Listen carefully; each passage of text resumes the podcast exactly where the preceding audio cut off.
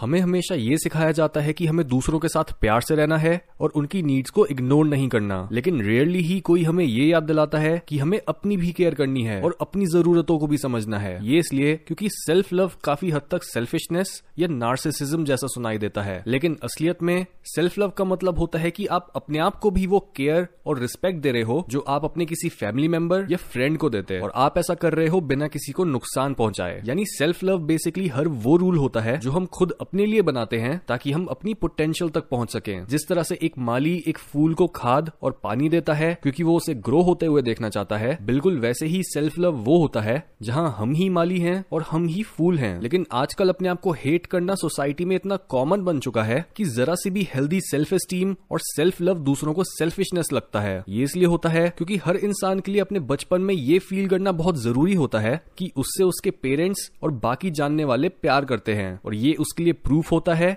कि वो प्यार करने के लायक है। लेकिन जब ये फीलिंग एक बच्चे में एबसेंट होती है, तब उसके बाद उसे बड़े होने पर कितना भी प्यार मिले या वो कितना भी अचीव कर ले, उसकी चाइल्डहुड प्रोग्रामिंग उसे यही बोलती है कि वो इन चीज़ों को डिजर्व ही नहीं करता। और ज़्यादातर समय जब ऐसे लोगों को कुछ अच्छा मिलता है तो ये खुद ही उस चीज़ को बर्बाद कर देते हैं, क्योंकि ये लोग अनवर्दीनेस की फीलिंग से ही सबसे ज़्यादा वाकिफ होते हैं। और ये घुमा फिराकर अपने आप को इसी पॉइंट पर ले आते हैं, जहाँ पर ये अपने आप को और अपनी लाइफ को हेट कर सके। हाउएवर इस साइकोलॉजिकल पैटर्न से बाहर निकला जा सकता है, अगर आप खुद ऐसा चाहो तो। और इसके लिए आपको अपने अंदर कई चीज़ें बदलनी होंगी। नंबर वन अपनी कमियों को एक्सेप्ट करो, क्योंकि सेल्फ लव का मतलब ये नहीं है कि आप अपनी उन कमियों से भी प्यार करने लग जाओ, जिन पर आप काम कर सकते हो। क्योंकि ऐसे तो आप सेल्फ लव के नाम पर अपनी ग्रो करने की अपॉर्चुनिटी को खत्म कर दोगे। याद रखो, कमियाँ सब में होती हैं, और आप या तो इन कमियों को यूज़ कर सकते हो एक बेहतर इंसान बनने की अपॉर्चुनिटी की तरह, या फिर आप इन कमियों को अपनी आइडेंटिटी बना सकते हो, और अपनी कायरता को अपने माथे पर लेकर घूम सकते हो। नंबर टू अपनी पुरानी गलतियों से मूव ऑन करना सीखो। जो भी गलतियाँ आपने अपने पास्ट में करी, उनकी वजह से अपने हर डिसीज़न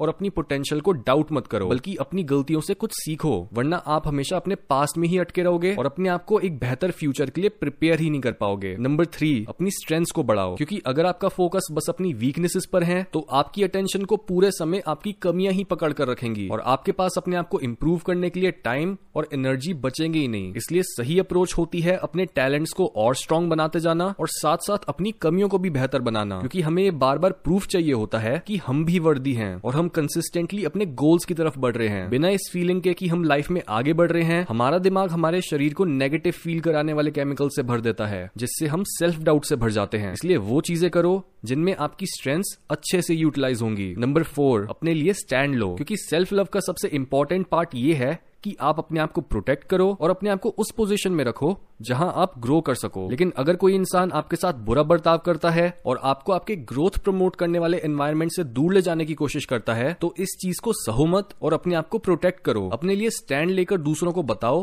कि वो कहाँ गलत हैं। अगर आप बस टॉक्सिक लोगों को ही अपनी लाइफ में अट्रैक्ट करते रहोगे, ताकि आप फिर से अपने पैटर्न को एक्सपीरियंस कर सको और अपनी केयर करने के बजाय अपनी एनर्जी दूसरों को खुश करने में लगा दोगे तो आप कभी भी खुश नहीं रह पाओगे। इसलिए अपने फ्यूचर के बारे में सोचो और अपने आप को यूज़ मत होने दो। नंबर फाइव अपनी मेंटल इमोशनल और फ़िज़िकल नीड्स पर ध्यान दो। क्योंकि जो लोग अपनी बिल्कुल परवाह नहीं करते, वो अपने अंदर से आती मदद की पुकार के लिए बहरे हो चुके होते हैं। वो ध्यान ही नहीं देते कि उन्हें कब इमोशनल सपोर्ट या आराम चाहिए या उनका अपने आप को एक्सप्रेस करना कितना ज़रूरी है। इसलिए अपनी डिमांड्स को वैसे ही ट्रीट करो जैसे आप अपने किसी प्यार करने वाले की डिमांड्स को ट्रीट करते और अपने आप को वही केयर और अटेंशन दो जो आप दूसरों को देते हो। नंबर सिक्स सेल्फ लव को प्रैक्टिस करो। क्योंकि सेल्फ लव कोई थियोरेटिकल चीज़ नहीं है। जिसके बारे में बस बात करी जाती है ताकि कई लोग अपने बारे में अच्छा फील कर सकें। बल्कि सेल्फ लव सेल्फ डिसिप्लिन है, जिसमें प्रैक्टिकल हैबिट्स जैसे मेडिटेशन जर्नलिंग नेचर में घूमना या अपनी बॉडी को साफ़ सुथरा रखना, ये सब इंक्लूडेड होता है, ताकि आप अपने आप को वो टूल्स प्रोवाइड कर सको और उस स्टेट ऑफ़ माइंड में रह सको जिसमें आप शार्प हेल्दी और लव्ड महसूस करो।